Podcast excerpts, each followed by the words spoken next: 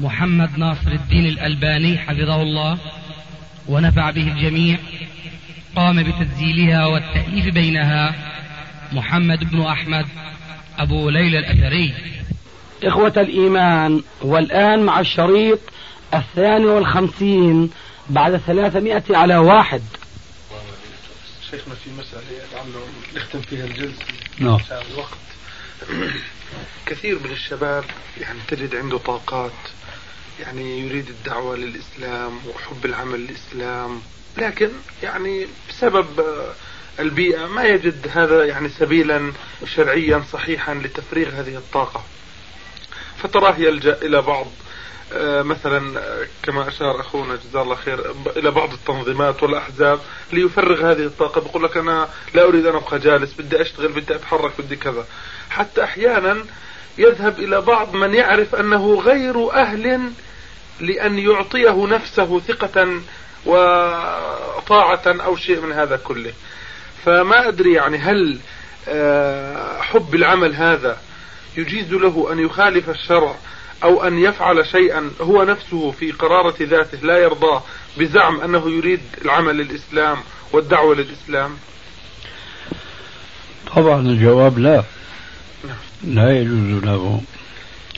ما دام مقتنع أنه لا يعطيه ما ينشده. لكن أنا في نفسي في انحراف الآن في الشباب انحراف جذري. يعني يقول أنا أريد أن أعمل للإسلام. فيتوهم أن العمل للإسلام لا يكون إلا على هذا النمط. بينما بينما لو تفرغ لعبادة الله أن يكون حمامة المسجد هي لله عز وجل. هذا الاتجاه للتفرغ لعبادة الله اليوم كلام لا لا يذكر مش عملا. فتجد الشباب كله هاجم على إيش؟ على عمل جماعي اجتماعي. أما إنه واحد ينطوي على نفسه لعبادة ربه ويعتزل الفتن وهالمشاكل كلها. هذه ما بتخطر على بال أحد الشباب. ولو فتح هذا المجال لملأوا ذلك الفراغ. إذا لم يجدوا ما يشغلهم على ما أشرت إليه مما يوافق الشرع. فهن ضيقوا دائرة العمل للإسلام فضاقت عليهم السبل وبالله مضطرين أن نعمل يعني ولو ما علم نراه قد انحرف ولو بعض الانحراف. هذا هو السبب شيخنا حتى تراهم ينكرون على من يفرغ نفسه زي ما تفضلت للعبادة أو إيه، للعلم أو كذا. يقول هذا ليل نهار بين في مكتبته وأربع غرف ولا يعرف الواقع وجاهل بال الله أكبر الله أكبر عليه سبحان الله. جزاك الله خير يا شيخ. وإياه إخوة الإيمان والآن مع مجلس آخر نعم. حديث حذيفة رضي الله عنه. فيه أمر النبي صلى الله عليه وسلم لحذيفة أنه يعتزل تلك الفرق عندما لا يكون المسلمين إمام ولا جماعة. هل هذا الحديث يدل على تحريم الدخول في المجالس النيابية التي يدعي بعض الناس أنه يصل من خلالها إلى تطبيق شرع الله أم لا؟ الحديث يدل على هذا وعلى أكثر من ذلك وهو أن لا ينضم إلى حزب من الأحزاب ولو كانت إسلامية. فضلا أن ينضم إلى برلمان يحكم بغير ما أنزل الله.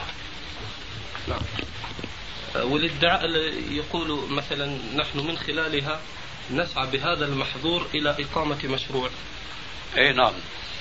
هذه آه الدعوة ليست إسلامية لأنها قائمة على القاعدة الغربية الكافرة وهي التي تقول الغاية تبرر الوسيلة. نعم. فلا يجوز أن يرتكب المسلم ما حرم الله في سبيل الوصول إلى ما شرع الله.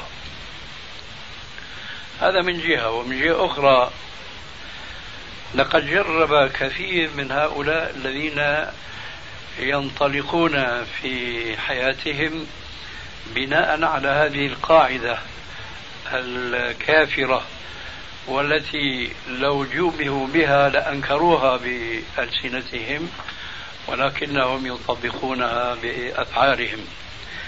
لقد جرب هؤلاء الناس سنين طويلة ودخلوا البرلمانات في كثير من البلاد العربية ثم ما استفادوا من ذلك شيئا إلا الرجوع القهقرة نعم. وبعبارة أوضح يدخلون للإصلاح فيخرجون وقد فسدوا هم يقول مثلا الضرورات تبيح المحظورات. إيه وهذه أيضا قاعدة شرعية صحيحة نعم. ولكنهم يسيئون تطبيقها. الضرورات تبيح المحظورات موضعها حينما تقع الضرورة مش خشية أن تقع. بمعنى لا يجوز مثلا لمسلم أن يأكل محرما وهو لم يقع في المحظور وهو الهلاك والموت خشية أن يقع. وإنما إذا وقع في هذه الخشية حين ذاك يجوز له أن يأكل ما كان أصله محرما. نعم. فالضرورات تبيح المحظورات ليست أن ترتكب شيئا لعله تصل إلى شيء.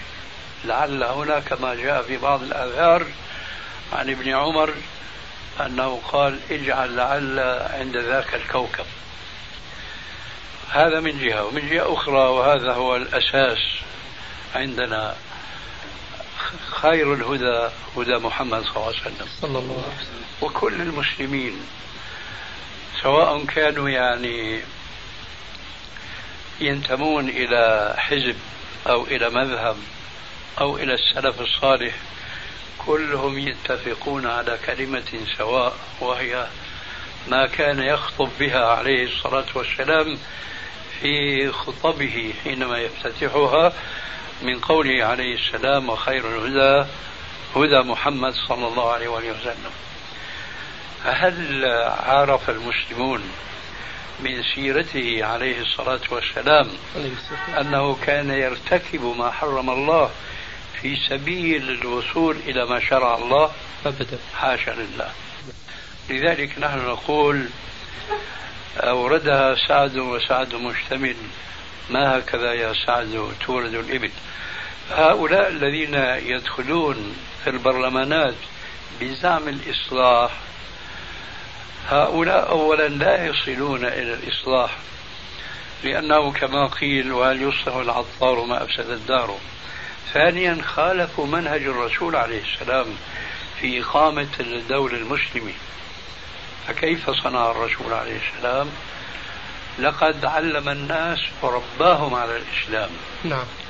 وهذا هو الخط الذي يجب على المسلمين اليوم الذين يحرصون حقا على تحقيق المجتمع الإسلامي وإقامة الحكم الإسلامي على وجه الأرض. نعم. وليس عكس الهدي النبوي وأن يسلكوا المسالك المخالفة للشريعة باعترافهم ولكنهم من حيث الواقع يسلكون القاعدة المشار إليها آنفا الغاية تبرر الوسيلة. نعم. في حديث حذيفة رضي الله عنه قال له رسول الله صلى الله عليه وسلم عندما قال له حذيفة فإن لم يكن للمسلمين إمام ولا جماعة قال فاعتزل تلك الفرق فكيف بهذا الاعتزال تتحقق إعادة الخلافة الإسلامية بالتربية التي أشرت إليها آنفا إذا ما معنى الاعتزال هنا؟ الاعتزال هو أن لا يتحزب لجماعة على الجماعات الإسلامية الأخرى آه. وإنما يمشي على مقتضى الأحكام الشرعية نعم. ولا يتكتل ولا يتحزب فيعادي المسلمين كما هو واقع كثير من الجماعات اليوم. نعم. الاعتزال. يعني ألا يعني ينبئ وضع خلي خلي ويكمل سؤاله وبعدين أنت علق ما عندك نعم. نقول بارك الله فيك. هذا الاعتزال اعتزال فكري ولا اعتزال مكاني ولا يشمل الكل؟ اعتزال حزبي. يعني عفوا بمعنى لو أنا عندي مثلا في هذا المكان هذه الغرفة مثلا دعاة على أبواب جهنم أو قوم يهدون بغير هدي النبي فهل أنا مأمور باعتزالهم؟ بمعنى لو أنا دخلت على دول الناس وأمرت بالمعروف ونهيت عن المنكر ولا أعتزل حتى مكانهم؟ ما تكون يا أخي متحزبا لهم ولا أنت يجب أن تأمر بالمعروف وتنهى عن المنكر؟ إذا ممكن المخالطة. آه ما في مانع. طب نهاية الحديث ولو أن تعض بأصل شجرة آخر الحديث سياقه أنه يعني يشير إلى الاعتزال المكاني. لا. ولا إيه رأيكم؟ لا. ليس اعتزال المكان إنما اعتزال التكتل والتحزب. صار وقتك أبو ليلى؟ نعم. آه. لا تحرفش نعم. بارك الله فيك. أخي المقصود نعم. ألا يتكتل مع الجماعة ما دام ليس هناك خليفة بوية من جماعة المسلمين. نعم. فهو يظل ماشيا على الشرع. نعم. ومن الشرع أن يأمر المعروف وينهى عن المنكر. لكن هذا ما بنافي أنه إذا رأى ناس انحرفوا أن ينصحهم ويذكرهم. لكن أن لا يتكتل معهم ولا يمشي معهم. في نظامهم في منهاجهم وهكذا. هذا هو المقصود من حديث آه، حذيفة رضي الله عنه. والأمر في آخره بالعض ولا أن تعض على جذع شجرة. نعم. هو كناية عن عدم الانضمام إليهم حزبيا وتكتليا وبس. يعني لا يفيد الاعتزال المكاني. لا شو عندك يا أبو عبد الرحمن أنت؟ جزاك الله خير ما أدري كأنه فهمت وأريد أن أعرض هذا الفهم أحمل الحديث بأن هذا الوضع خاص. يعني قد يكون في آخر الزمان بحيث يفسد الأمر ولا مجال للشخص إلا يعني آه، يعني أمر الناس يكون قد فسد. للأسف فيكون بهذا الحل فأثارني قضية سؤال الأخ جزاه الله خيرا. أنه كيف يكون يعني إقامة المجتمع الإسلامي عن طريق تصرف يعني مثلا حذيفة؟ فأنا يعني ما فهمته يعني كنت أفهم سابقا أنه يعني هذا يكون وضعا خاصا قد يكون في آخر الزمان يعني يفسد الناس بحيث يعني يعم الهوى وينتشر بحيث آه إن الإنسان يعني ينجو بنفسه، طبعا أبرزها كما تفضلتم الحزبية والعصبية وكذا. لكن كأنه وضع خاص إنه في آخر الزمان بحيث إنه لا يرد موطن السؤال إنه كيف يقام تقام دوله الإسلام بحيث إنه يعني خير الانسان أن ينجو لأنه الآن ما في مجال الإنسان يعني يعني لا يكاد أن يحفظ نفسه أو أن يحفظ أهله. في طريق الهرب اعتذر فالنبي قال له فإن لم يكن مسلمين امام ولا جماعة قال فالهرب فمش عارف الشيخ يعني وقف على الرواية دي ولا كيف يا أبو عبد الرحمن؟ نعم. يعني الحديث واضح جدا أنه إذا لم يكن هناك إمام بويا من المسلمين فتعتزل تلك الفرق كلها. أنت الآن فيما فهمت والله أعلم من كلامك عم تضيق دلالة الحديث؟ وتحصره في زمن معين هو في آخر الزمان. وتحديد أولا آخر الزمان كيف يمكن مع الإعراض عن العلة المذكورة في الحديث وهي أن لا يكون لتلك الجماعة إمام. الآن لو قال لنا قائل هذا هو آخر الزمان الذي يتعلق باعتزال الفرق كلها أه وقلت له ما هو الدليل؟ هو عدم وجود الخليفة. شو بيكون الجواب؟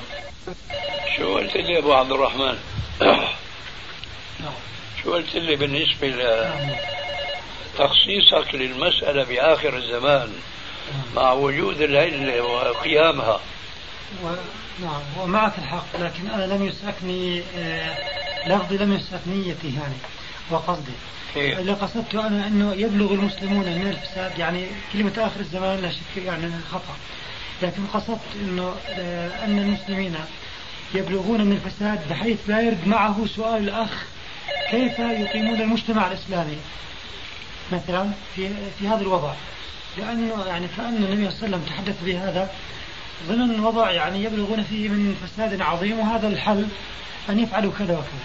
فهنا يرد سؤال يعني يحملهم ما لا يعني يطيقون. يعني أكثر من هذا وهو سؤال أخ أنه كيف يقيمون المجتمع الإسلامي أو دولة الإسلام من خلال اعتزال يعني في هذا الوضع الذي يكون المسلمون في انهيار فما أدري ما رأيكم يا أخي الرسول وقلنا أنفا نحن خير الهدى هدى محمد. الآن نحكي متمسكين بلفظة الاعتزال. الرسول عليه السلام اعتزل المشركين ولا ما اعتزلهم. والآية شو بتقول؟ آه وأعتزلكم وما تعبدون من دون الله. ها؟ فالآن ما هو الجواب؟ هل الأنبياء وآخرهم محمد صلى الله عليه وسلم اعتزل المشركين أم ما اعتزلهم؟ أنا جوابي اعتزلهم وما اعتزلهم. وعلى هذا الجواب هو جواب المتعلق بحديث آه، حذيفة رضي الله عنه. لكن لتوضيح المسألة ما هو جوابكما أنتما الآن الرسول اعتزل المشركين أم لا طيب قام بواجب نصح هدايتهم وإرشادهم إذا يمكن الجمع بين اعتزالهم وعدم اعتزالهم اعتزالهم في منهجهم نعم. في ضلالهم نعم. في في خططهم إلى آخره نعم. لكن هذا لا يعني اعتزالهم بمعنى عدم القيام بواجب تعليمهم وإرشادهم ودعوتهم إلى التوحيد وإلى أحكام الإسلام. نعم. والتاريخ يعيد نفسه. والمجتمع الإسلامي لا يتحقق إلا بأن توجد هناك نواة يتآمرون بالمعروف ويتناهون عن المنكر. وهذا لا يعني أنهم يعتزلون الناس الآخرين لا ينصحهم ولا يدلونهم على ما هم يريدونه لهم من الخير. فإذا ما في إشكال. في إشكال المجتمع واحد. الإسلامي يتحقق مع ذاك الاعتزال ومع تحقيق الاعتزال بالمعنى الثاني. نعم. بقي إشكال أخير يا شيخ. تفضل. القلب يطمئن لكل الكلام اللي قلته. ولكن لما أنا رجعت لفتح الباري آه، في شرح الحديث لابن حجر ذكر في رواية طريق ما أعرف صحتها. هذه الرواية هي اللي بتشكل على الكلام اللي قلته. فيها أن النبي أن حذيفة بعد ما سأل النبي لم يكن للمسلمين إمام ولا جماعة قال فالهرب. فهذا اللفظ مش نفس عارف. الهرب أخي ما في إشكال. الهرب هو الاعتذار بس يعني الهرب ليس من عدم نصحهم وإنما الهرب من عدم مشاركتهم في منهجهم في تعذبهم تكتلهم ما في إشكال يعني. الهرب والاعتزال يعني لفظان متغايران يلتقيان في حقيقة واحدة وهي اعتزالهم عن منهجهم والهرب من منهجهم وعدم الهرب من دعوتهم إلى العمل بالكتاب والسنة دون أي تأويل أو تغيير. تكملة نهائية الله يجزيك خير. تفضل. أه، طبعا الآن اتضح حديث حذيفة رضي الله عنه. نستطيع نقول بداهة أنه هذا الحديث يمنع من الدخول مثلا في آه، الجيش أو أو أو من هذه الأمور؟ هذا ما قلت لك أكثر من ذلك. نعم, نعم. أنت سألت الدخول في البرلمان. من؟ فعطفت على ذلك والدخول في الأحزاب الإسلامية الأخرى. فلما تجي تذكر الآن الجيش فمن باب أولى. ولكن لما بتذكر الجيش تذكر معنى بأن هناك في كثير من البلاد العربية ما يسمى بالخدمة الإجبارية. نعم. ها؟ نعم. فلما بتقول أنت ومن ذلك عدم الدخول في الجيش بنقول نعم الدخول اختياري. فهذا طبعا نحن لا نشجعه بل ننهى عنه أشد النهي. أما الدخول إجباري لا يكلف الله نفسا إلا وسعها. باستطاعتك تهرب من الدخول هذا الإجباري أيضا لا تخسر.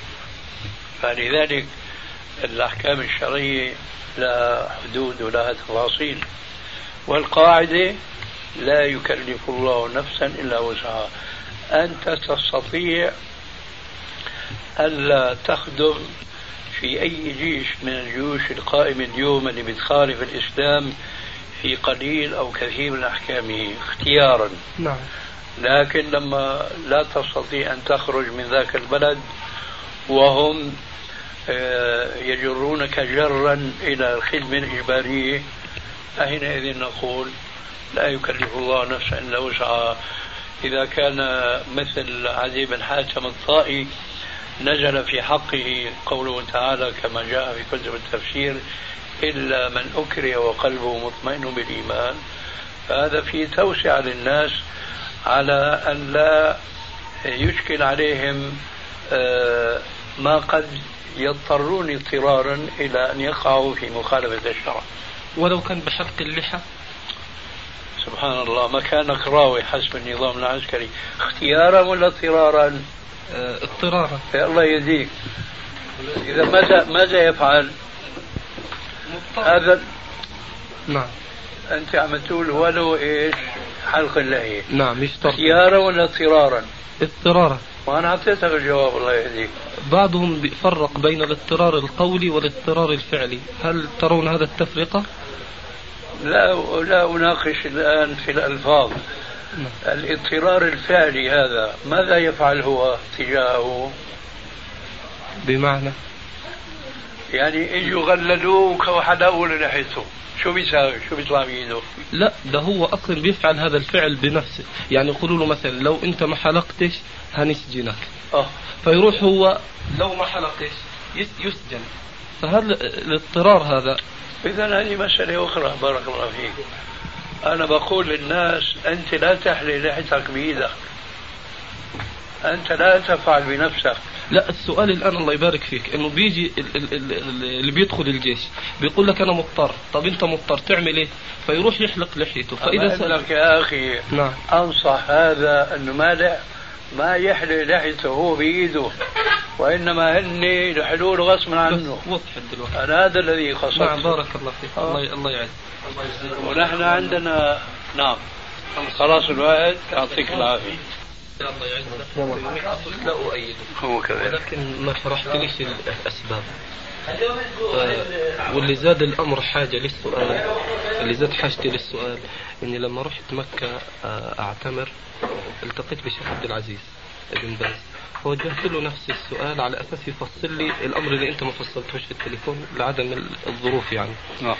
فتفاجات من الشيخ عبد العزيز بجواب مختلف تماما، قال لي لا بأس أنا أؤيد هذا. فرحت سألت الشيخ ابن عثيمين نفس السؤال فقال لا أؤيده قلت له طب ليه؟ قال لعدم الاستطاعة. فاستغربت أنا لعدم إيش؟ لعدم الاستطاعة. مم. قال كان أنا أخي جوابي عن القضية بيعرف الأخ وأخواننا هنا. نابع من ما أدندن دائما حوله ولعله سبق الإشارة إلى شيء من ذلك أنه نريد أن نستأنف الحياة الإسلامية ونريد أن نقيم دولة الإسلام على وجه الأرض. ما هو الطريق؟ الطريق آه، فنحن ندين الله بأنه الأمة الإسلامية يستحيل أن يعود إليها عزها ومجدها ودولتها إلا بأن يستأنفوا الحياة الإسلامية. واستئناف الحياة الإسلامية تتطلب ركيزتين أساسيتين. الركيزة الأولى هو العلم النافع. والركيزة الثانية العمل الصالح. أنا أكني عن الناحيتين لما بشرح لابد من التصفية والتربية أعني بالتصفية ما لا يصعب عليك إن شاء الله أن تفهمه أنه نحن اليوم في أول القرن الخامس عشر علمنا ليس كعلم السلف. كأمة علمنا اليوم ليس كعلم السلف. علم السلف كان صافيا ما دخل عليهم من انحراف لا في العقيدة ولا في العبادة ولا في السلوك نعم. أما اليوم فكل هذا قد دخل فيه ما هو غريب عن الإسلام نعم. ولذلك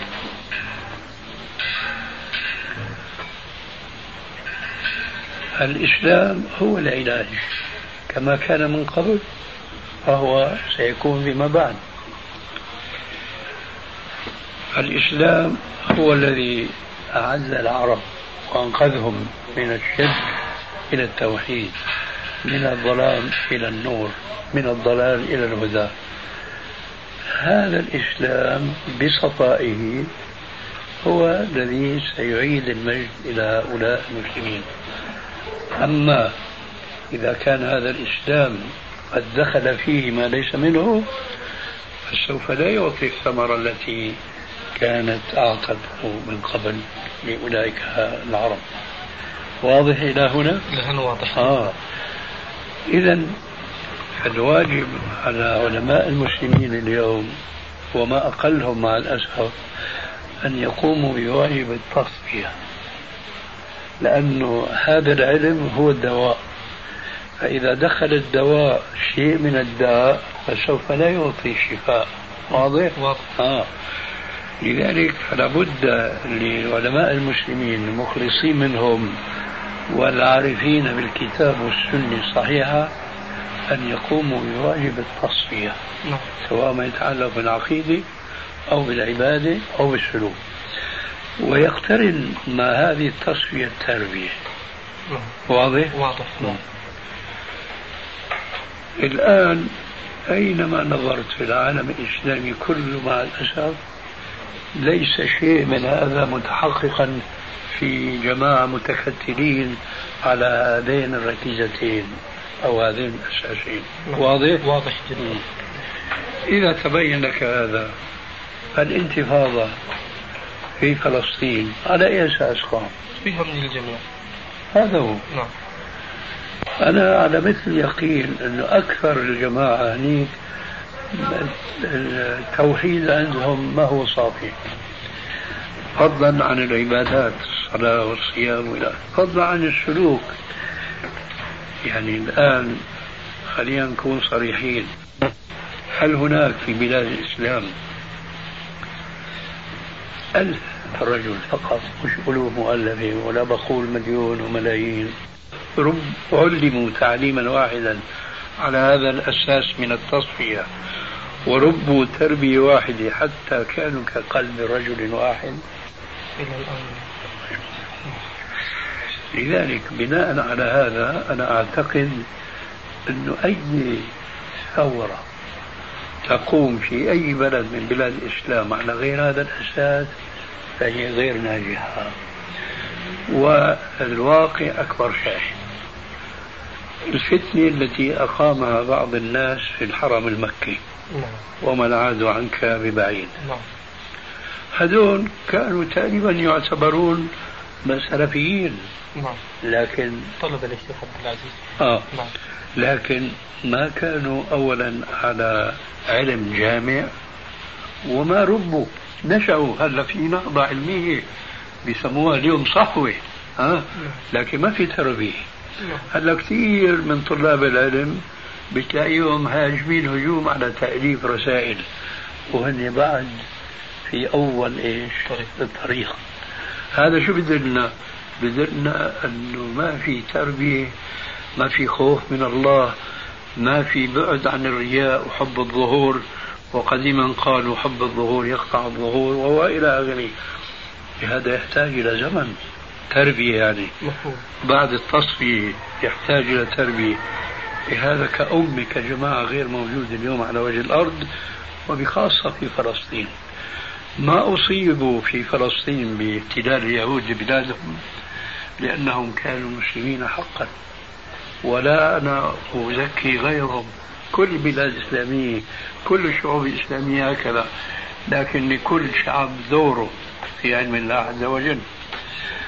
من هذا المنطلق أنا بقول ما أؤيد الانتفاضة. ولا أؤيد الثورة السورية اللي قامت أخيرا كما لا أؤيد الثورة اللي قاموا في الحرم واللي قاموا عندكم في مصر وقتلوا السادات في الآخر ولا يزالوا حتى اليوم. نعم؟ في سوريا بقول. ما أنا قلت سوريا. كل هذا لا يفيد إطلاقا وإنما الذي يفيد هو أن نظل نمشي على العلم الصحيح وأنا ربي أولادي وبناتي والثاني والثالث والرابع وهكذا. يعني التاريخ يعيد نفسه. كيف فعل الرسول عليه السلام؟ نحن يجب أن نفعل كذلك. شيخ الله يكرمك. أنا أثقلت عليك. آه. لكن في يعني أنا كل الكلام اللي قلته. جزاك الله خير. إن شاء الله مستقر في قلبي. إن شاء الله. لكن في حاجة دائما مثلا إحنا لما نشوفك نستحي نسألك فيها مع إنه إحنا جهلة فيها.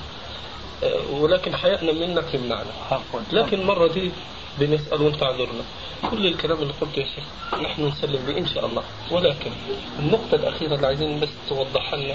يجي طلاب العلم أو أو أو يقولوا إحنا بنسلم معاكم تصفية تربية وكل الكلام ده إحنا مسلمون.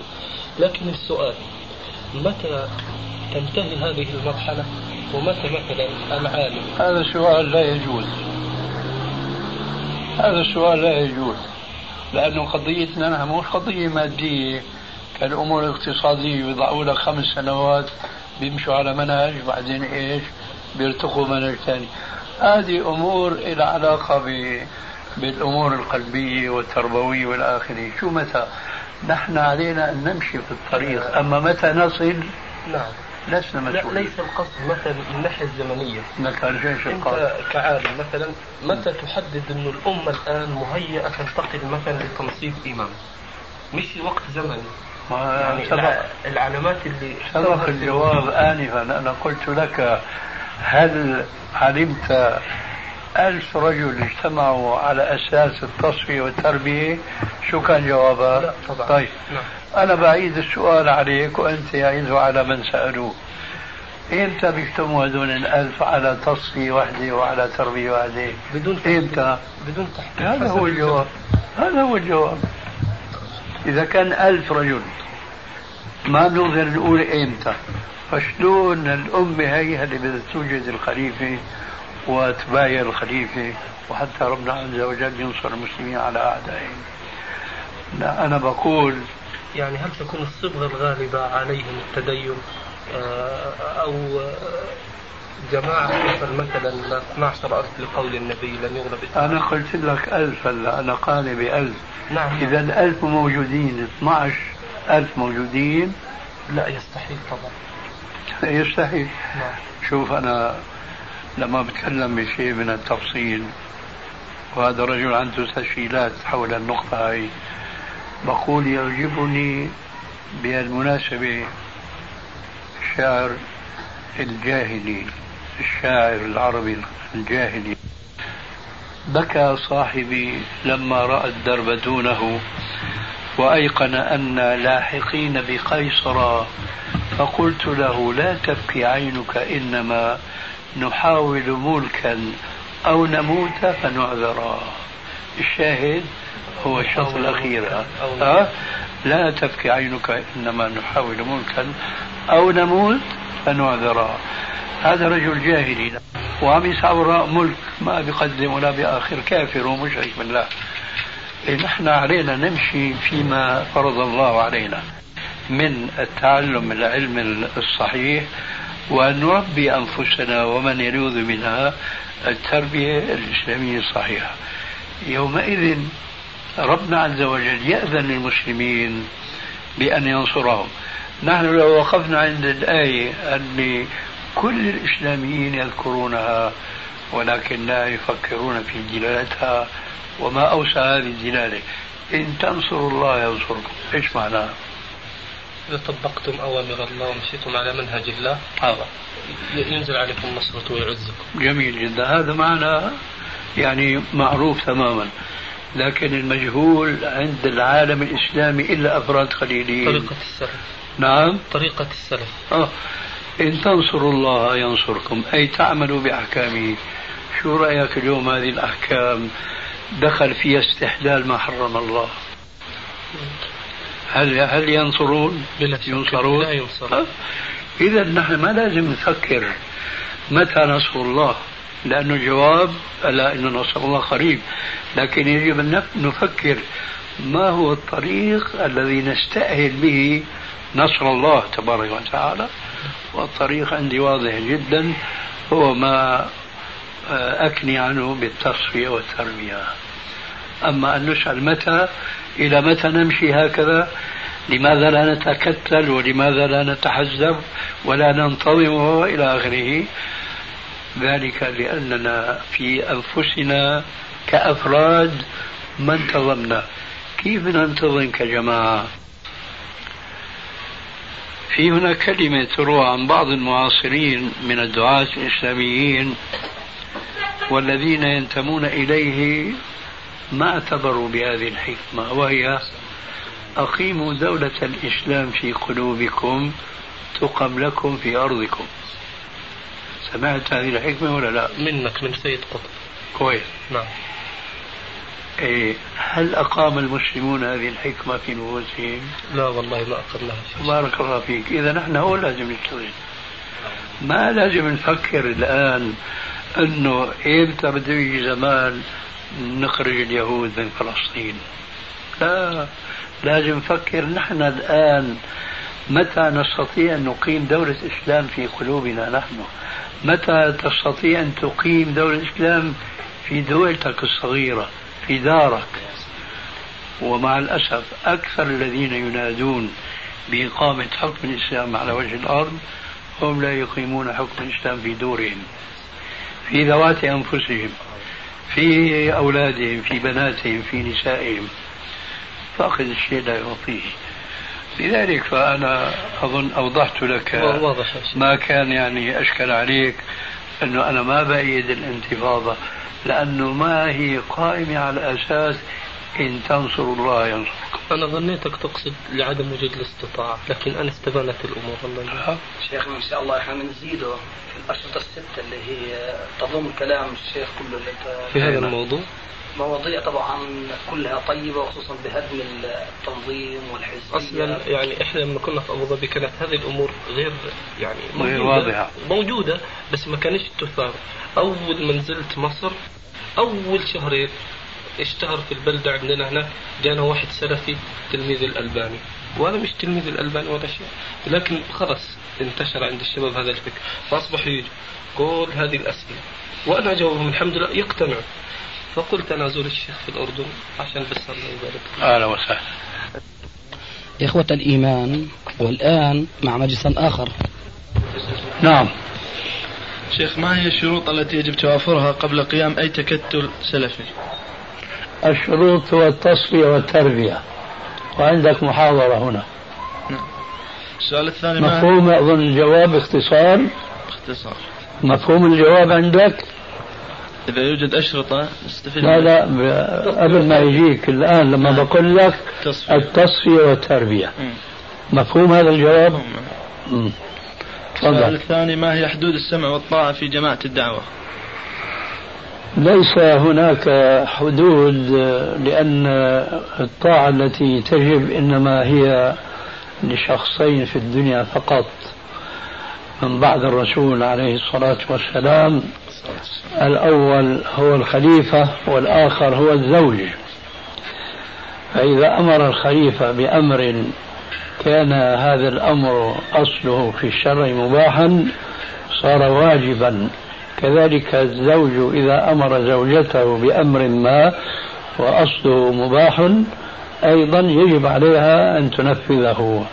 أما من سوى ذلك فلا طاعة واجبة فالأمر يعود حينئذ إلى المأمور به. إن رأى فعله وإن لم يفعل فلا إثم عليه. السؤال الثالث هل هناك عهد شرعي يلزم صاحبه بالسمع والطاعة في المنشط والمكره؟ فيما أحب وكره في إطار هذا التكتل مع تغليب المصلحة الشرعية. أظن سبق الجواب. يعني الجواب على هذا السؤال هذا ما في شيء جديد بالنسبة للسؤال السابق. هناك العهد يعني. ليس هذا الحكم إلا للخليفة.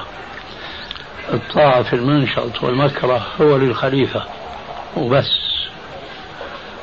والعهد لا يلزم شيء. سبق الجواب. ما حكم التسلسل الهرمي في جماعة الدعوة؟ يعني قيل لنا في موسم الحج ذكر أحدهم أه، أثرا رواه أبو داود في سننه أن ابن مسعود رضي الله عنه كان ينكر على عثمان بن عفان حينما كان يصلي في منى في موسم الحج أربعا. كان ينكر ذلك عليه ويقول بأن الرسول عليه السلام إنما صلى ركعتين ركعتين. ومع ذلك فكان ابن مسعود آه، يصلي وراء عثمان أربعا. وكانوا بعض الناس يلاحظون ذلك عليه يقولون له أنت تنكر عليه الإتمام ثم تصلي تماما فكان يقول الخلاف شر. هذا الأثر في سنن داود. وعليكم السلام ورحمة الله وبركاته. ذكر لي محدثي بأن الذين يحتجون بوجوب طاعة الأمير اليوم وما أكثر الأمراء في آخر الزمان احتج بمثل هذا الأثر في إطاعة ابن مسعود لعثمان. فقلنا هاتوا عثمان حتى نطبق هذا الأثر. عثمان كان خليفة. فالخليفة كما قلت آنفا له طاعة لا تجب هذه الطاعة لغيره. هذا هو الجواب عما سأل طيب غيره. إن وجد تكتل ولكنه تم توزيع العمل إلى جنسيات بحيث يعمل كل من هؤلاء على حدة ولكنهم يتفقون على أصول المنهج السلفي ولكن لتسهيل العمل الدعوي ما في مانع من هذا. هل يجوز لهذه التكتلات في دخول في مجلس الأمة؟ لا يجوز. سمعنا شيخ؟ لأن تسمية إسلامية وهي التي تحكم بما شرع الله وإما أن تكون غير أمة. والجواب حينئذ على هذا التفصيل فهو إذا كان لا يحكم بشرع الله فلا يجوز الانضمام إلى مثل هذا المجلس لأنه لا يمثل الأمة الإسلامية. سمعنا أنك قلت يا شيخ يجوز ولكن بشروط. لا ما, ما يجوز. هذه الشروط إذا كانت ستكون نظرية وغير عملية. فهل أنت تذكر ما هي الشروط التي بلغتك عني؟ الشرط الأول أن يحافظ الإنسان على نفسه. وهل يمكن هذا؟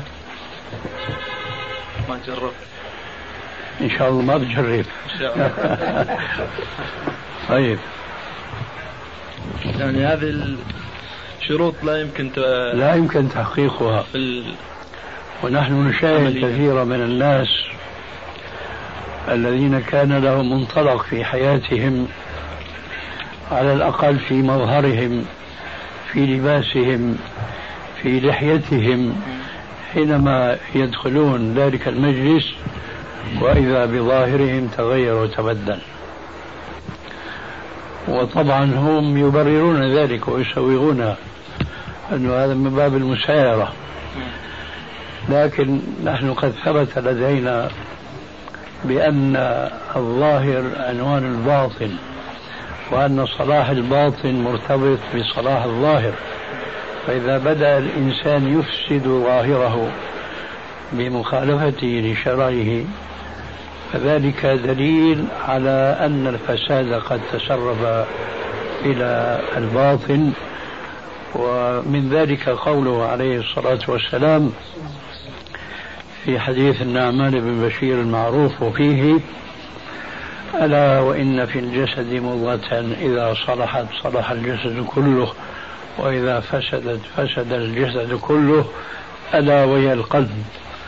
فرأينا ناسا دخلوا البرلمان باللباس العربي الإسلامي ثم بعد أيام قليلة غيروا لباسهم وغيروا زيهم. هذا دليل الفساد ولا الصلاح؟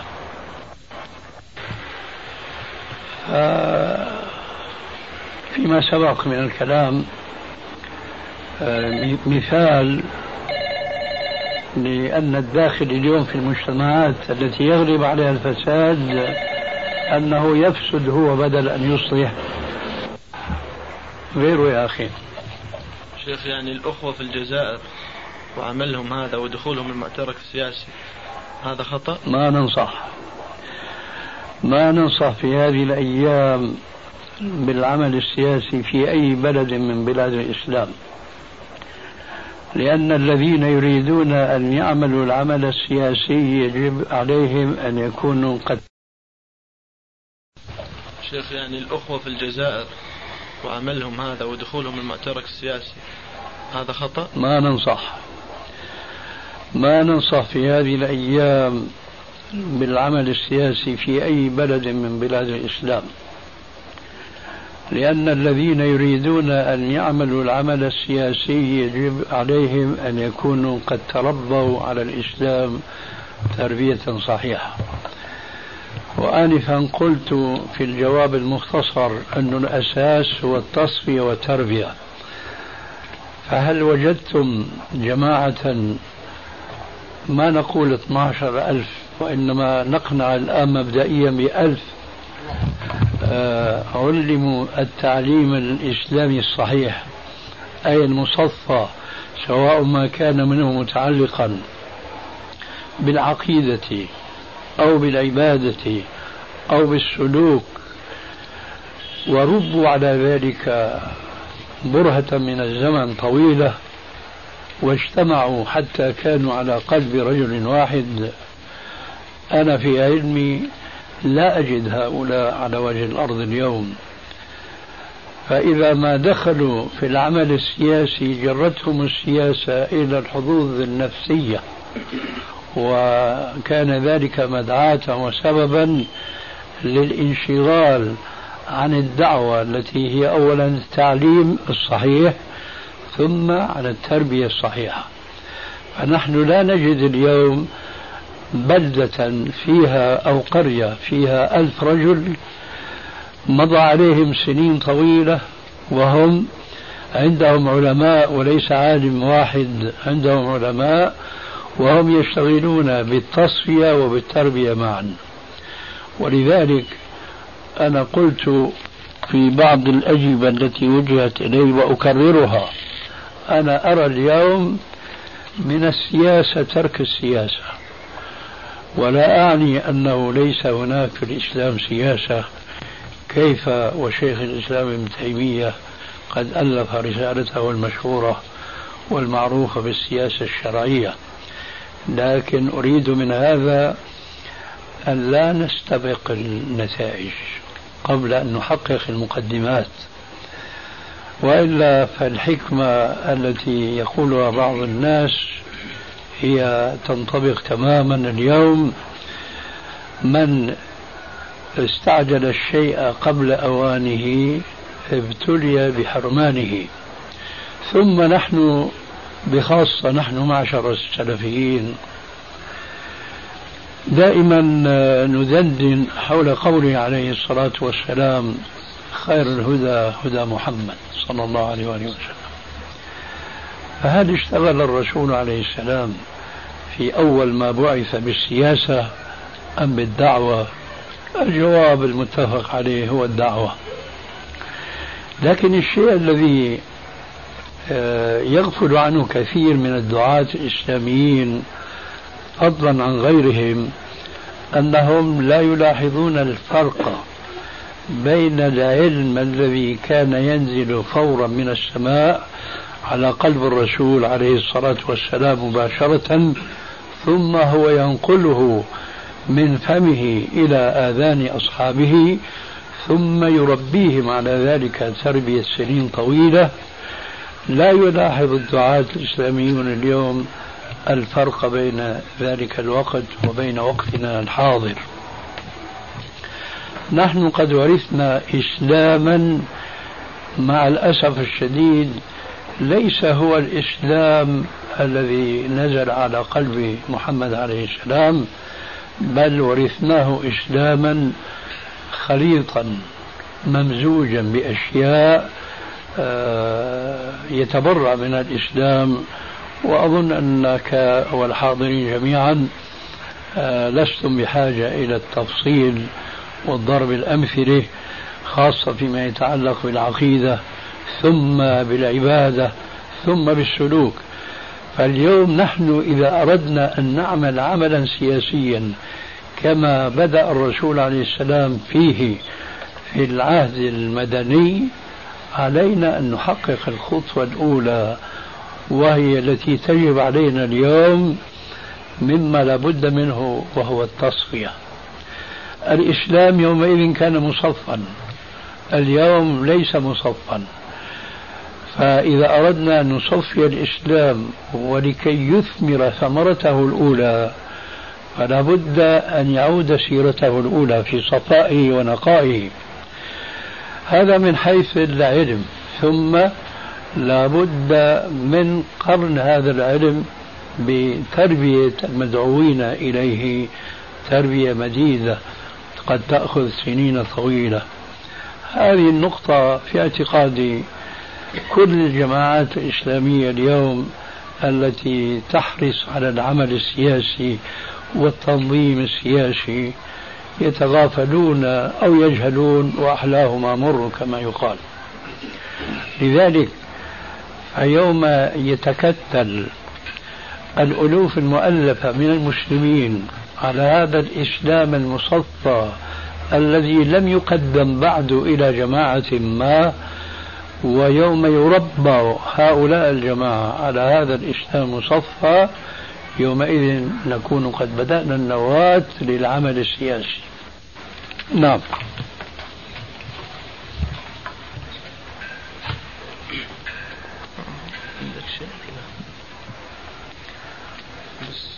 ما حكم التسلسل الهرمي في جماعة الدعوة؟ كيف؟ حكم التسلسل الهرمي في جماعة الدعوة. إيش هذا التسلسل؟ التعبير العصري هذا؟ يعني كمسؤول مسجد ومن ثم مسؤول مسجد؟ هذا مسؤول. يعني في منطقة معينة يوجد أكثر من مسؤول مسجد فيتعين وجود مسؤول لمسؤولين المساجد هؤلاء. ومن ثم مسؤول للمناطق. هذا تنظيم ما يخالف الشريعة. كل عمل يحتاج إلى تنظيم. لو أردنا أنه أن نبدأ شركة شركة أو مصنع لا بد من تنظيم. هذا التنظيم لا يختلف فيه المسلمون ما دام أنه لا يخالف نصا في الشرع. وهنا يقال أن الوسائل تختلف اختلاف الزمان. لكننا لا يجب بل لا يجوز أن ننشغل بالوسائل عن المقاصد. وهذا داء الدعاة الإسلامية اليوم إلا من شاء الله وقليل ما هم. شيخ نظرتك بالنسبة للجهاد في الوقت الحالي؟ يعني نعم. خاصة الجهاد الأفغاني يعني سمعنا أنه نظرة تغيرت. لا هذه يعني كذبة من كذبات. نظرتي ما تغيرت من حيث فرضية الجهاد هناك. الجهاد الحربي. ها؟ حمل السلاح يعني. آه هناك أقول في أفغانستان. نعم. نعم. ما تغير عندي شيء اطلاقا وسمعنا هذه التهمة. في كثير من الأماكن خاصة بالحجاز يقولون شيخ إن كنت ترى أنها يعني فرض عين ولا أزال فلماذا يعني لا نرى طلبتك أو تلامذتك أو السلفية الموجودين في الأردن لا يشاركون في هذا الجهاد؟ أما هذا سؤال عجيب جدا فهل أنا أملك إلا نفسي؟ ثم إذا أنا رأيت رأيا هل من الضروري أن تشاركني فيه؟ نعم نعم. مش ملزم. بعدين في إخوة يعني راحوا أي نعم. مو صحيح هذا. لا بس السؤال نابع الحقيقة من تكتل لأنه ما في تكتل. من هو؟ نعم. أما كأفراد فيوجد هناك.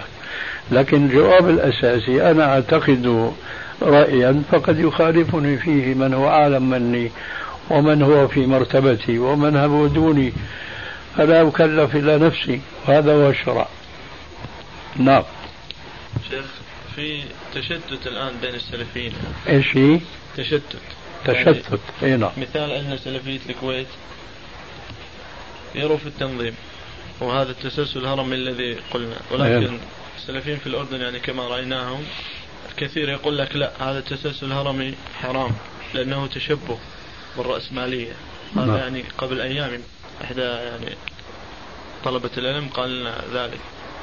قال وهذا من فعل يعني الشيوعيين والماركسية نعم. السؤال هو أن يختلف نظرة السلفيين للتنظيم في الكويت عن الأردن عن السعودية؟ ما في تنظيم يا أخي عندنا نحن. سبب الاختلاف هو أنه هناك تنظيم هناك تكتل حزبي وهنا لا يوجد حتى التنظيم الواجب الذي لا يختلف فيه اثنان. ويجب أن يذكر إخواننا في كل بلاد الإسلام. كثير من إخواننا لا يلاحظون الفرق بين آه، منطقة وأخرى. مثلا في عبارة سورية بتقول حنضرب علاوية ما بيفرقوا مثلا بين الكويت وسوريا. فبيتساءلوا ليش ما يكون الدعوة نشيطة في سوريا مثل ما هي في الكويت؟ هذا طبعا تساؤل في غير محله. بس أنا ضربت علوية يعني أوجدت فرق كبير. لكن رح ننزل شوي. ما بيلاحظوا الفرق بين الكويت وبين البلد هذا. ف في الكويت مثلا ما في هناك ضغط صوفي ما في ضغط تقليدي على العكس الراية للدعوة السلفية هي الغالبة. لأن الكويت بلد حديثة. بينما دمشق الشام كما تعلمون مثلا في بلاد العلماء لكن لما بدأ العلم ينحط ووصل إلى التقليد الجمود على المذهب ودخلوا التصوف أصبحت الدعوة هناك تحارب من جميع من جهات عديدة. ليست المحاربة محصورة مثلا من قبل الدولة بل ومن قبل الجماهير من المشايخ المقلدين والمشايخ الصوفيين. الدعوة هناك ستحارب من جهات متعددة ولذلك فسوف لا يفترض أن يكون انطلاقها هناك كما هو الشأن في بلاد أخرى كما هو الواقع والحمد لله في الكويت. آه، لذلك التنظيم الذي يجب أن يكون ولا يختلف فيه اثنان إقامة حلقات علمية. هذا لابد منه. لكن من يقيم هذه الحلقات؟ هم أهل العلم. فأين هم أهل العلم في مثل هذه البلاد التي يفترض أن يكون فيها كثير؟ وعليكم السلام ورحمة الله وبركاته. لذلك الآن نحن في البلد في الخطوة الأولى في سبيل طلب العلم. عرفت كيف؟ ولذلك لو كان هنا يوجد عدة علماء وواجبهم أن يأخذوا حلقات لتعليم الناس العلوم الشرعية لا أعني فقط التفسير والحديث والفقه المقارن كما يقول اليوم بل حتى ما يسمى عند العلماء بعلوم الآلة التي لا يقوم فهم الكتاب والسنة إلا عليها. نحن فقراء في هذه البلدة من هذا الجنس من العلماء. ولذلك فالتنظيم الذي يوجد في بلد آخر لا يفترض أن يكون هنا ممكنا تحقيقه. فكيف والتنظيم المقصود بالنسبة لبعض الأفهام هو التنظيم السياسي والتكتل الحزبي التنظيم الواجب تحقيقه في سبيل طلب العلم وإيجاد نخبة من الطلبة. هذا الواجب لا يمكن تحقيقه هنا لأننا فقراء مع الأسف في العلماء. ولعل الأمر عندكم خير مما عندنا من هذه الحيثية وأقول لعل وما أقول عسى. شيخ وجودك في الشام هل هذا من منطلق حديث الرسول صلى الله عليه وسلم؟ إذا فسد أهل الشام فلا خير فيكم؟ آه ما فهمت السؤال. وجودك في الشام يعني يعني الحديث وجودي ولا خروجي؟ وجودك. لما زلت في الشام. في بلاد الشام هل الفضائل الواردة فيها وجودك فيها؟ هذا السؤال؟ نعم. تقصد إذا هجرتي من ألبانيا ووجودي في في الشام؟ نعم. تقصد هذا؟ نعم لأنه أنا أشكل عليه وجود قول وجودي آه، يعني يقصد بلاد الشام لعله إنه فاهم فاهم لكن وجودي هذا آه. متى؟ نعم. بعد الهجرة نعم. تقصد هذا؟ نعم مم. آه، هو كذلك لكن الحقيقة لا ينسب هذا إلي وإنما ينسب إلى والدي رحمه الله لأنني لما خرجت معه كان سني في التاسعة فهو الذي هاجر بنا من ألبانيا إلى دمشق. ولذلك أنا أقول بمثل هذه المناسبة لكل لكل والد فضل على كل ولد له. مهما كان الآباء في التزامهم بالدين أو في طلبهم للعلم أبي له فضل علي بصورة خاصة في ناحيتين اثنتين. الناحية الأولى أنا أذكر هذا في مناسبات كثيرة ومنها هذه مناسبة. الفضل الأول أنه هاجر بنا من ألبانيا إلى بلاد الشام. وعرفت من جوابي السابق أن الدافع له هو ما ذكرت من الحديث. إذا فسد أهل الشام فلا خير فيكم. الشيء الثاني الذي له فضل علي فيه هو أنني لما تخرجت من المدرسة الابتدائية كانت آه، آه، رغبتي في تعلم مهنة النجارة وفعلا باشرت تعلم النجارة.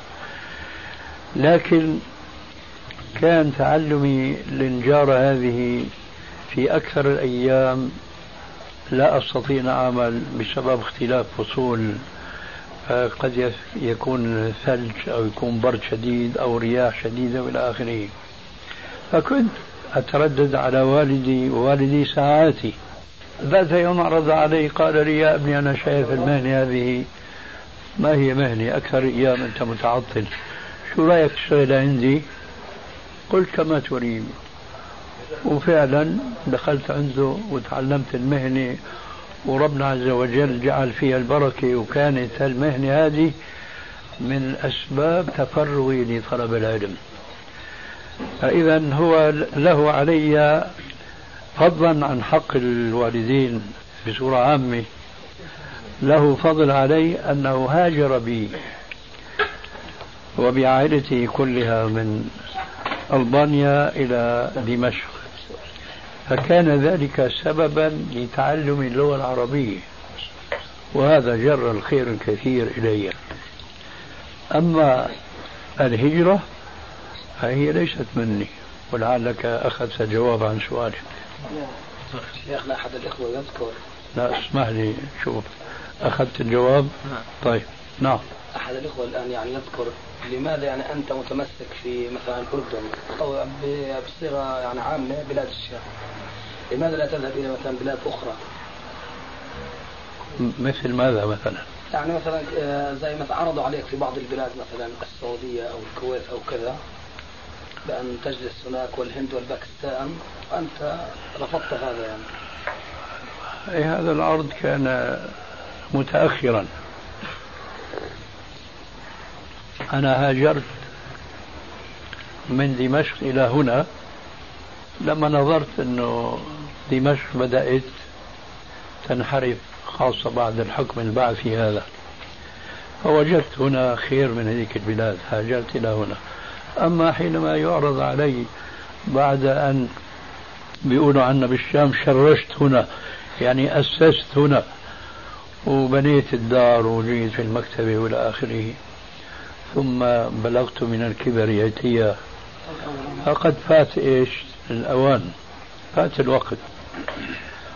فالإنسان يعني حينما يجد في مكان ما أن الأمور سالكة شرعا ما ينبغي له أن يغير وضعه إلا إذا وجد خيرا مما هو فيه. وهذا لم نجده حتى الآن بالنسبة لظروف خاصة. بقي عندك شيء؟ بس آه، توضيح حول إمارة السفر. إمارة مؤقتة. أيضا لا تترتب الأحكام المعروفة بالنسبة للخليفة. يعني مثلا هل يجوز لهذا الأمير أن يأخذ مال المأمور وأن يضرب أن يجلده؟ طبعا لا يجوز.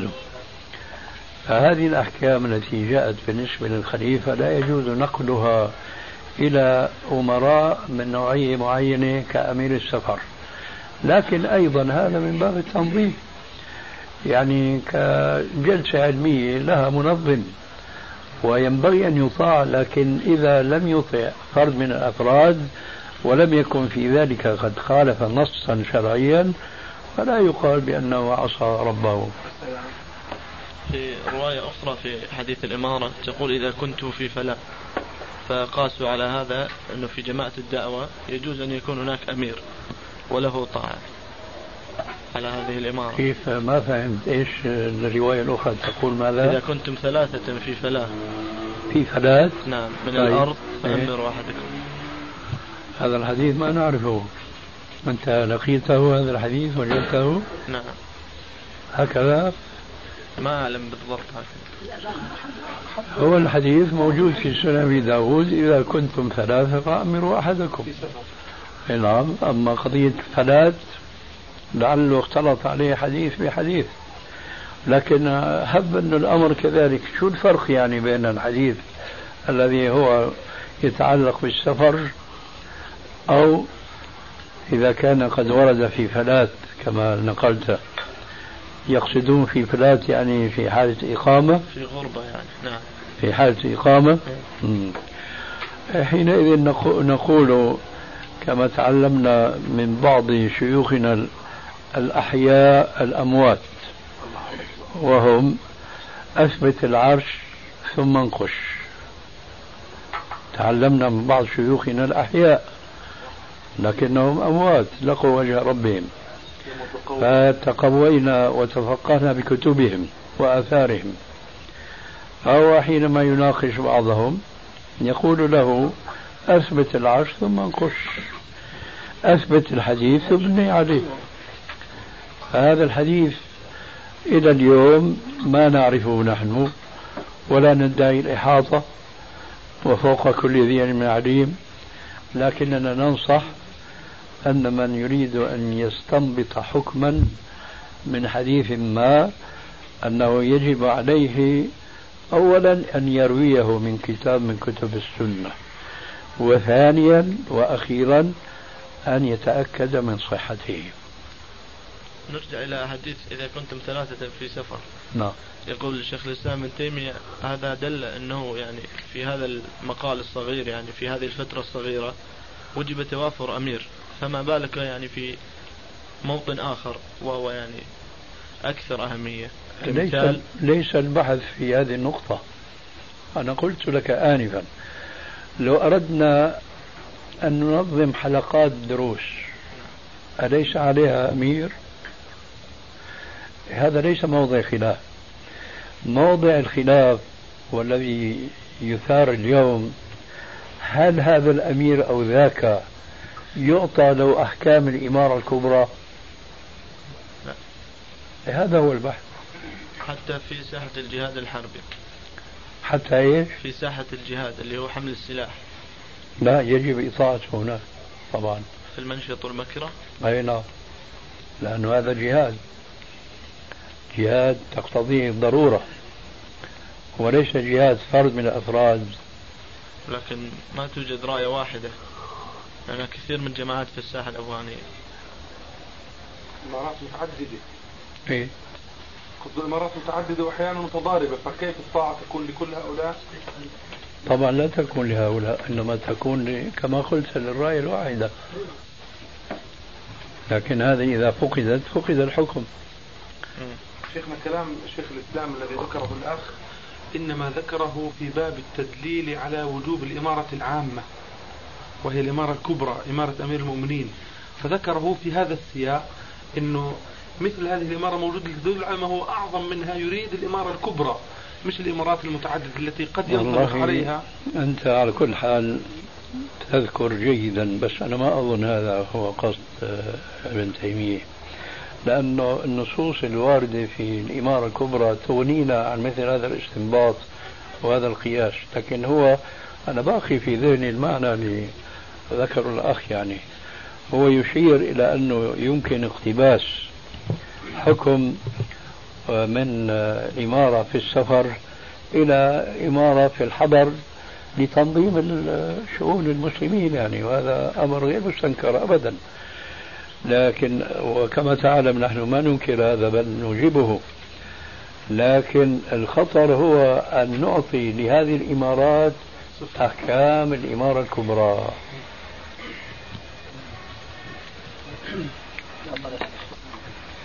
الحمد لله جزاك الله خير يا شيخ. تفضل. الله إليك. آه حذرتنا كثيرا من الاشتغال بالسياسة. نعم. ولكنني أجد في نفسي فرقا بين العمل بالسياسة والاشتغال بها. أحب أن أعرضه عليك. تفضل. فأرجو أن توضحه لي. آه العمل بالسياسة فيما يبدو لي هو دخول البرلمانات وتشكيل الأحزاب. أيوة. ولكن الاشتغال بالسياسة آه هو تحذير الناس من الفرق. السياسية الخطيرة وتحذير الناس من الخطر الصهيوني والشيوعي وغير ذلك. كويس فهل هذا الاشتغال بهذا المعنى أقصد تحذير المسلمين من الأخطار المعاصرة هل هذا يعني أمر تحذرنا تحذرنا منه أم حاشا بل هذا أمر لا يختلف فيه اثنان ولا ينقطع فيه عن ذلك. لكن هل مفهوم العمل السياسي هو بهذه الدائرة الضيقة التي أنت ذكرتها الآن؟ لا بالطبع لكن حببت آه. التأكد. إذا أنا أجبتك وقد تأكدت والحمد لله. الحمد لله. الحمد لله.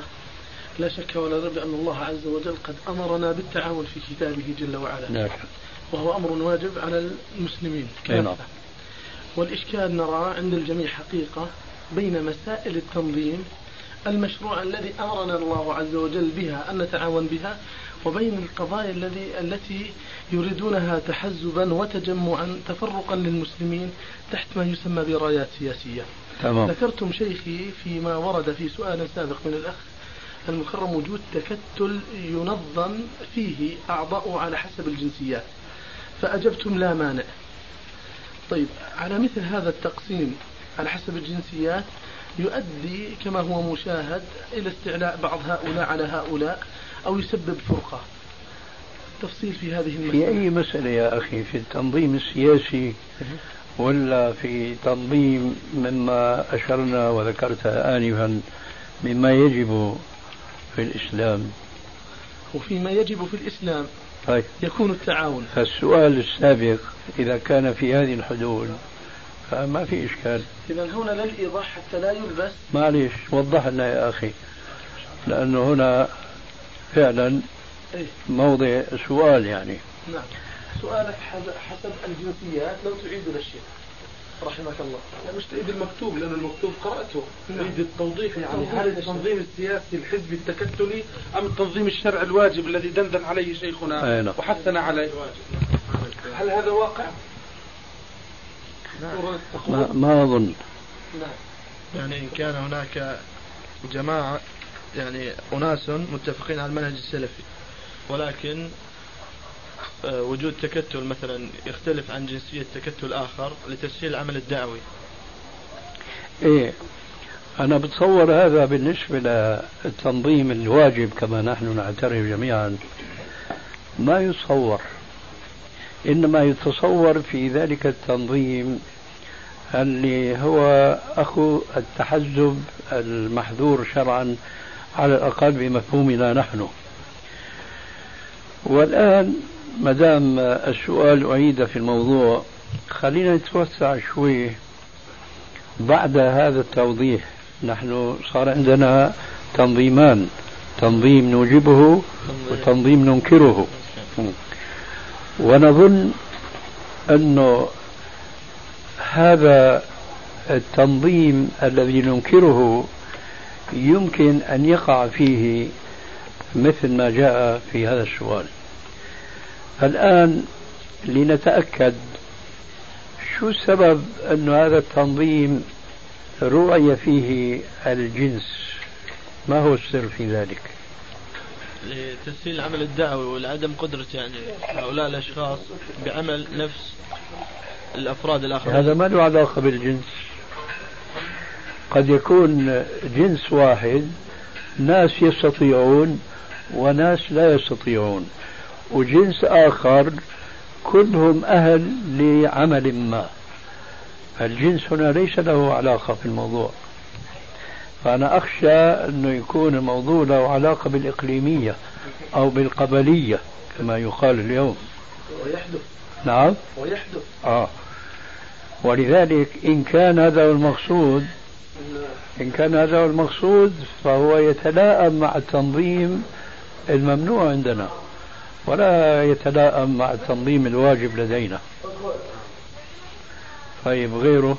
جزاك الله خير. وإياكم. المسألة مطروح حقيقة كنا نبحثها مع مجموعة من الإخوة أنه في حال بعض الذين ارتأوا العمل السياسي في بعض البلاد الإسلامية. وقد انتهجوا هذا الأمر وقد أحرزوا بعض التقدم فيما يبدو.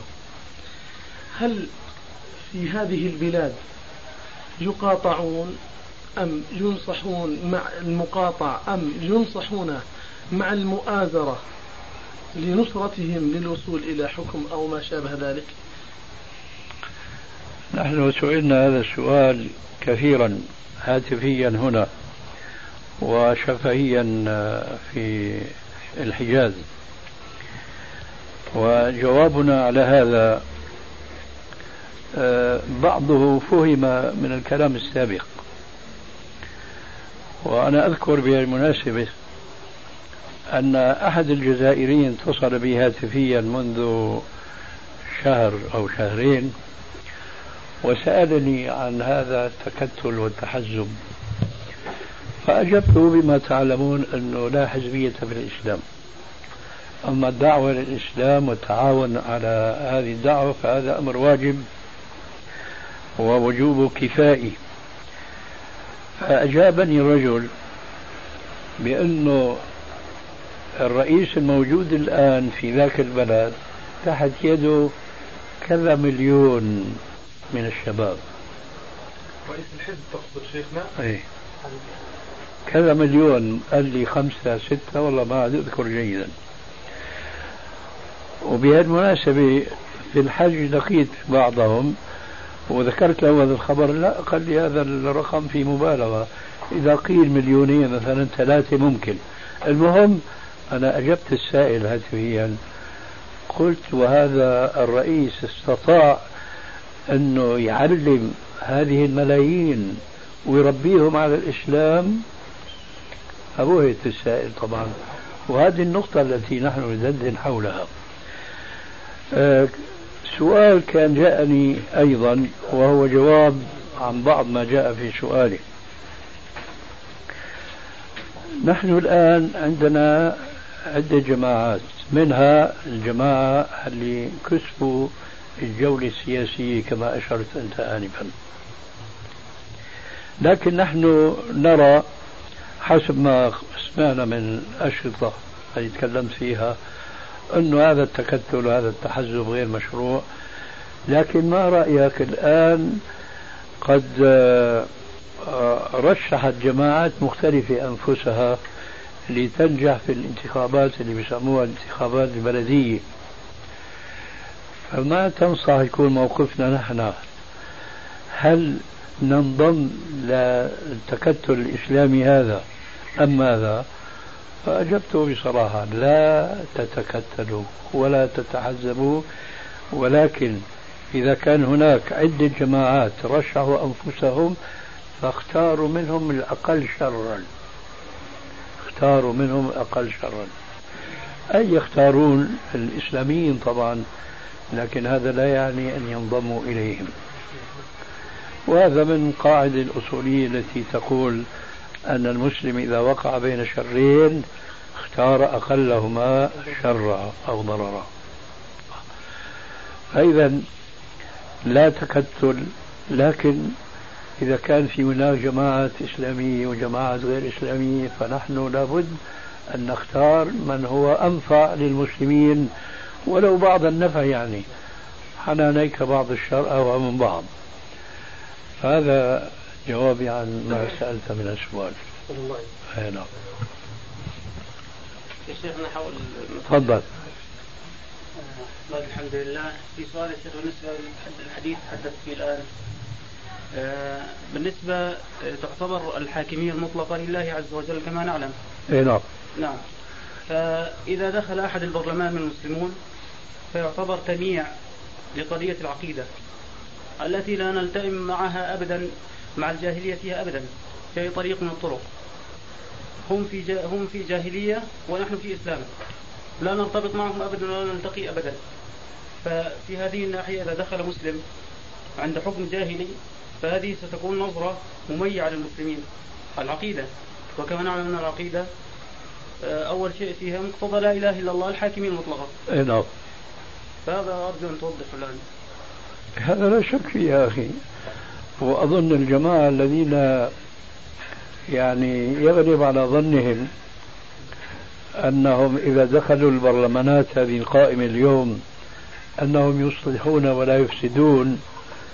لا يخالفوننا في أن الأصل في الإسلام هو التوحيد وأنه يجب علينا أن نحارب كل النظم التي تخالف الإسلام. هم يلتقون معنا في هذه النقطة ولا يختلفون إلا أفراد قليلين طبعا منهم. لكن نحن لا نلتقي معهم أن هذا هو طريق الإصلاح.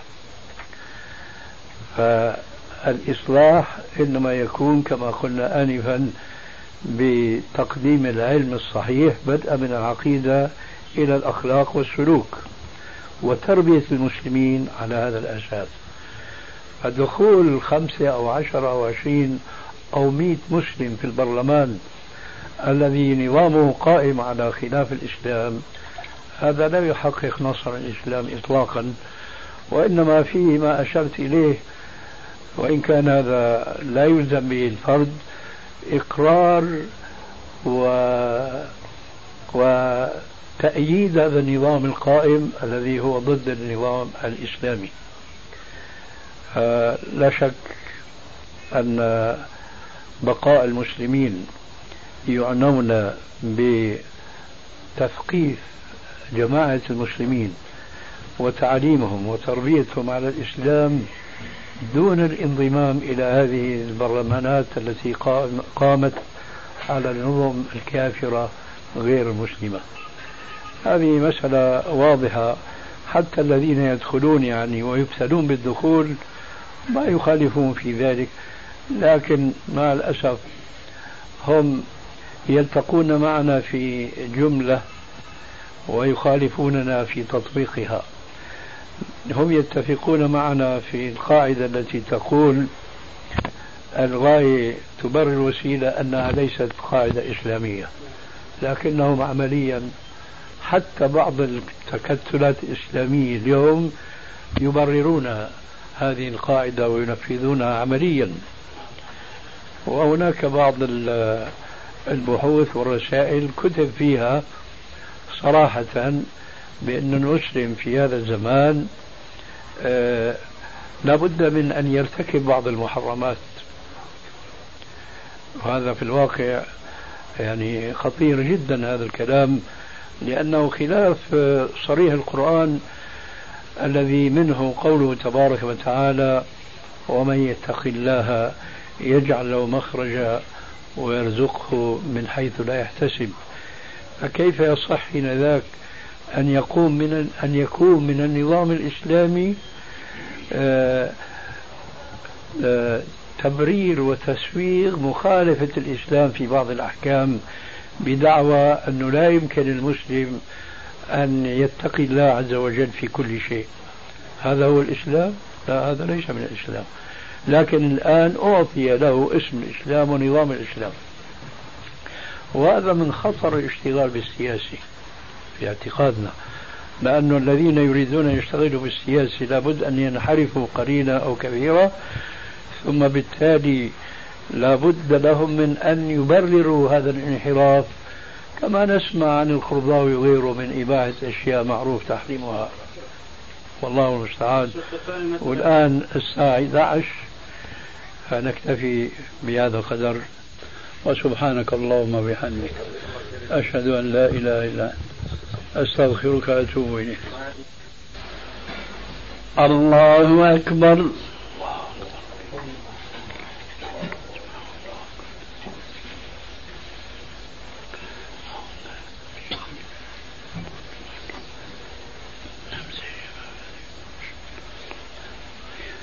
الحمد لله رب العالمين.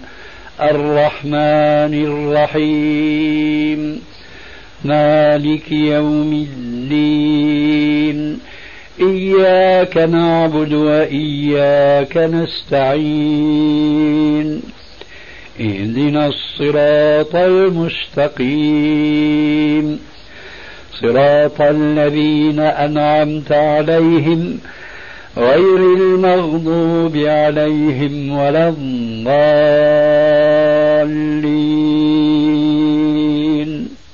آمين. وقال الذي آمن يا قوم اتبعون أهلكم سبيل الرشاد. يا قوم إنما هذه الحياة الدنيا متاع.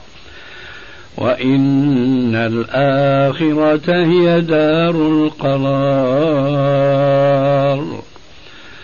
من عمل سيئة فلا يجزى إلا مثلها.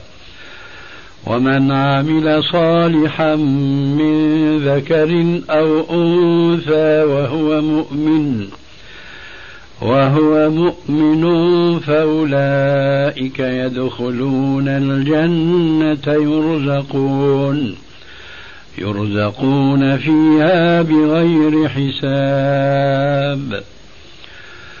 ويا قوم ما لي أدعوكم إلى النجاة وتدعونني إلى النار. تدعونني لأكفر بالله وأشرك به ما ليس لي به علم. وأنا أدعوكم إلى العزيز الغفار. لا جرم أن ما تدعونني إليه ليس له دعوة ليس له دعوة في الدنيا ولا في الآخرة وأن مردنا إلى الله وأن المسرفين هم أصحاب النار. فستذكرون ما أقول لكم وأفوض أمري إلى الله. إن الله بصير بالعباد. الله أكبر.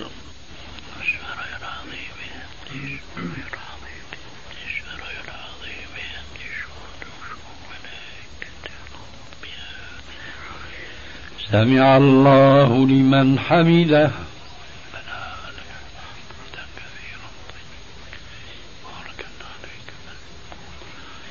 الله أكبر.